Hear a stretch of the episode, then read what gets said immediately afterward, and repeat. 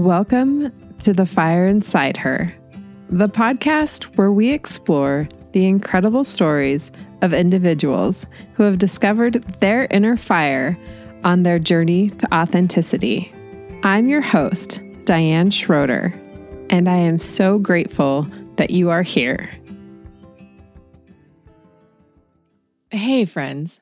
Today I'm going to share with you a tip that will help you make peace with your ego, especially when that ego is creating havoc in your life.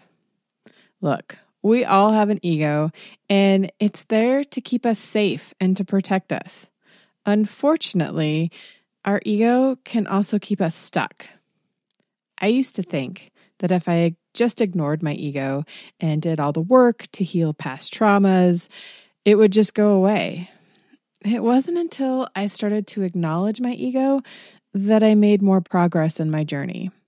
Last week, I was having coffee with a new acquaintance. We're in a couple of the same online communities, and as I explore my entrepreneurial journey, it's really nice to meet other women in real life. And it can also feel a little bit like online dating. You connect online, you pick a place to meet in real life, you see if there's chemistry and connection, and whether or not you'll continue hanging out. I will be completely honest with you. I get nervous each time this happens. My ego perks up and screams worst case scenarios in my head. For example, I don't have much to offer other women who are in the same space because I'm so new to this. And what if the person I'm meeting just doesn't like me? What if they think I'm a fraud and I should just go back to doing something else? What if they don't recognize me and see my feminine energy? They just see the tomboy. Blah, blah, blah. It takes me right back to when I was eight and walked across the street to introduce myself to the new girl in the neighborhood. And her friend told me she had enough friends and shut the door in my face. Fear, rejection, and unworthiness.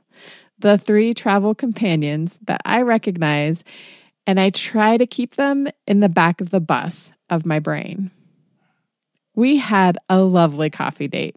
We shared parts of our story, and none of the bad things that I whipped up in my head came true. I can't remember the exact question she asked me regarding the limiting beliefs that I carry about myself. My answer had something to do with being afraid to play big and be bold. She challenged me and said that based on what little I shared with her about my journey, I've been playing big and bold over the last few years. And you know what? She's right. And I am willing to bet if you were to pause and reflect on the last few years in your life, you too have had some amazing accomplishments. That damn ego can be a trickster at times. When it isn't screaming from the back of the bus, it can be quietly playing limiting belief tapes in your head that are no longer true and do not serve you. I had a similar conversation with my son a couple weeks ago. He started middle school this year. And if you remember middle school, you can appreciate that he was a little nervous. He walked into a new school of 1,100 kids with no friends. His elementary school fed into a different middle school than he is currently attending. Honestly, I'm not sure who had more anxiety, me or him. I was aware that I didn't want to project my crap from my middle school experience decades earlier onto him. So, my son and I have been working on trust and grace this year. And the first couple of months of middle school was a test to our commitment to those words. Lots of tears, screaming, and frustration from both of us, alongside patience, grace, and some hard conversations. He would get the Sunday scaries and not want to go to school on Monday. After a rough day at school, we were talking, and I told him that it's completely normal to get the scaries. I get them as an adult.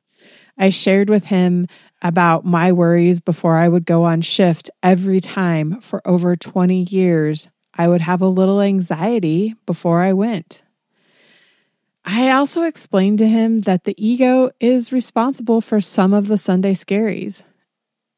He looked at me like I had 10 heads spinning on plates. I courageously continued to share with him that the ego is here to protect him and to keep him safe. Part of the protection plan is to always think of the worst case scenario. The ego is similar to an emergency manager. Be prepared for the worst. He asked if he could just get rid of his ego, and I said that would be fantastic, but no.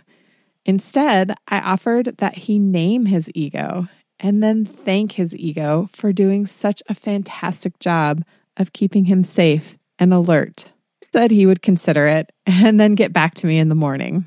The next day, we were driving to school and he announced that he had named his ego. I asked, and he said he named him Larry. I suggested that he keep in touch with Larry, and when he starts screaming, he being Larry, or he feels that Larry's in his body and the stress that he quietly reminds Larry he has it under control. And you know what? It's working. Every morning, we have a brief conversation about Larry.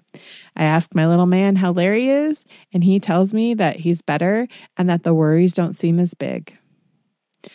He also asked me what I named my ego fantastic question because I didn't have a name for her, but I felt that I should probably follow my own advice. So I decided to name my ego Ginger, acknowledging her in my self maintenance morning ritual. Doing this has freed up more capacity in my life to create, to lead, parent, and even love. Does it mean that I don't worry? Absolutely not. I still get worried. I still have some anxiety over things that I have zero control over. And I fall back into remembering that if I trust my instincts and my gut and I follow my heart, I usually turn out okay. So here is my advice for today. When your ego starts screaming inside your head, and it will, don't ignore it.